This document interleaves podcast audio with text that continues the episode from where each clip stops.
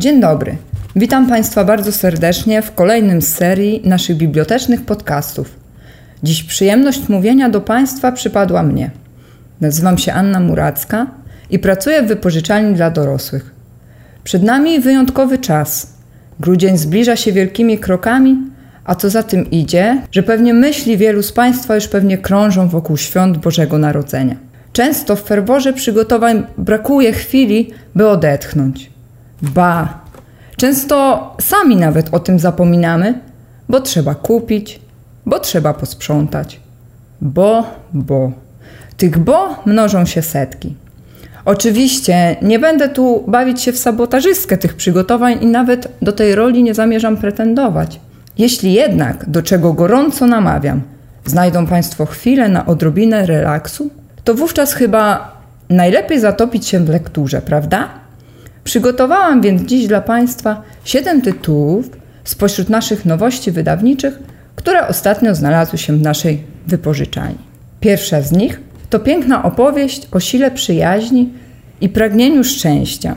Napisała ją Joanna Kruszewska, a książka ma wymowny tytuł Czas nadziei. To kontynuacja tomu Czas leczy rany, który także znajdziecie Państwo w naszej wypożyczalni. Czas nadziei to historia rodziny, z którą los nie obszedł się łaskawie. Każdy z członków ma swoje tajemnice, trudności do pokonania.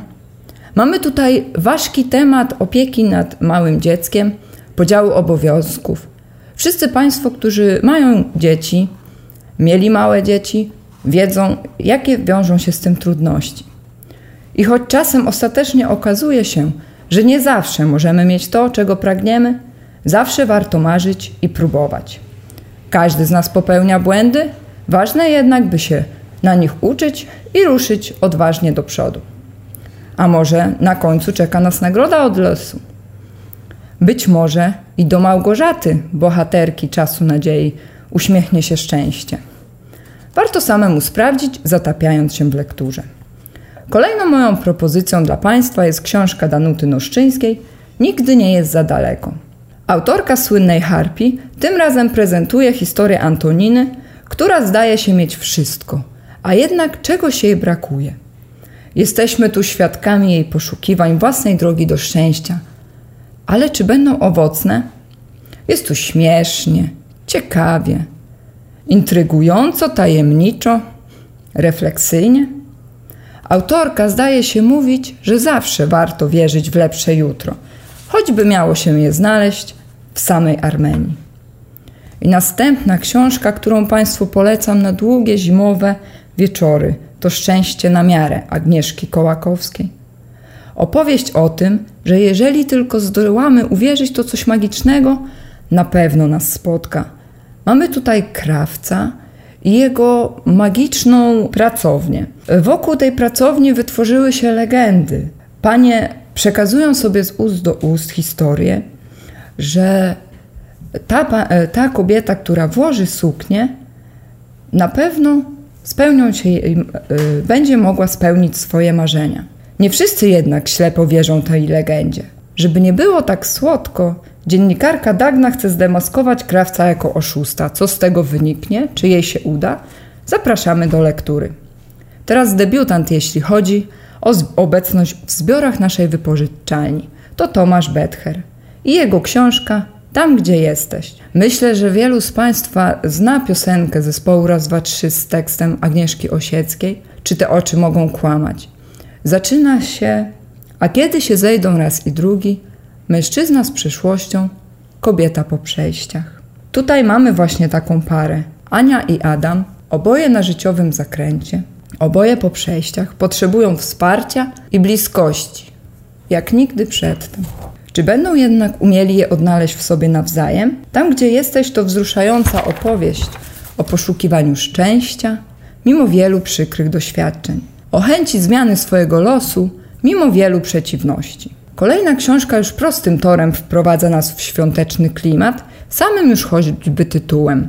Wzgórze świątecznych życzeń, bo o niej tu mowa, autorstwa Sylwii Trojanowskiej, to ciepła opowieść o mocy pomagania innym, miłości i pojednaniu wśród pięknych krajobrazów górskiego Świeradowa Zdroju.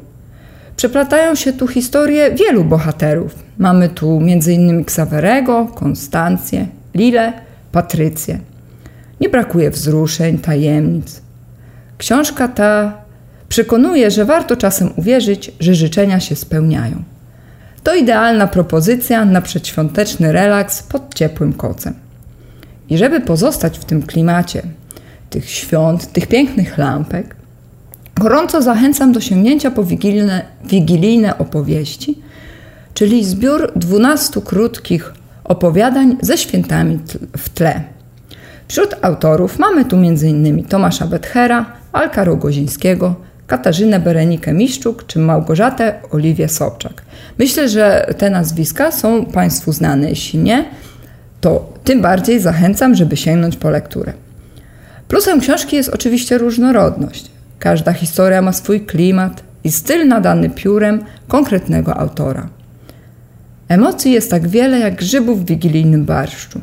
Jest zatem miłość, szczęście, ale i złość, tęsknota, poczucie rozczarowania życiem codziennym, a nawet tu zaskoczenie zbrodnia. Wiele oczywiście nie będę mówić, żeby Państwo sami sięgnęli po książkę i się przekonali, o czym mowa. Nie brakuje też oczywiście sentymentalnych sentencji, z których jedna szczególnie utkwiła mi w pamięci. Nie kochaj zmarłych. O zmarłych pamiętaj, kochaj żywych. Swoją drogą jestem bardzo ciekawa, czy ci z Państwa, którzy zdecydują się sięgnąć po ten zbiór, przypominam tytuł Wigilijne opowieści, też zwrócą uwagę na ten cytat. A może poruszy Państwa jakieś inne zdanie. I tak na koniec, żeby przełamać tę słodycz nutką goryczy, polecam skazaną Ewy Ornackiej. To wprawdzie dodruk wydane już w 2018 roku książki pod pierwotnym tytułem Skazane na potępienie, ale teraz uważam, że za sprawą serialu ze znakomitą rolą Agaty Kuleszy zyskuje pewnie ta książka nowe życie. Myślę, że wielu z Państwa e, pewnie zna tę historię z serialu właśnie. Ja natomiast gorąco zachęcam do sięgnięcia po książkę, gdzie wstrząsającą opowieść z najcieńszego w Polsce więzienia dla kobiet snuje sama Barbara Krygier. Skazana prawniczka, która niegdyś wydawała wyroki w imieniu Rzeczpospolitej Polskiej, a potem sama trafiła do więzienia. W tę właśnie postać wciela się wspomniana Agata Kulesza. Jak wspomina yy, prawniczka, sam szczęk bramy wywołał w niej uczucie przerażenia. Pomyślała wówczas, co ja tutaj robię, przecież to nie jest miejsce dla grzecznych dziewczynek. I rzeczywiście, poznajemy tu codzienny świat osadzonych, wśród których nie brakuje skazanych za różne maści przewinienia kradzieże, przekręty finansowe, morderstwa.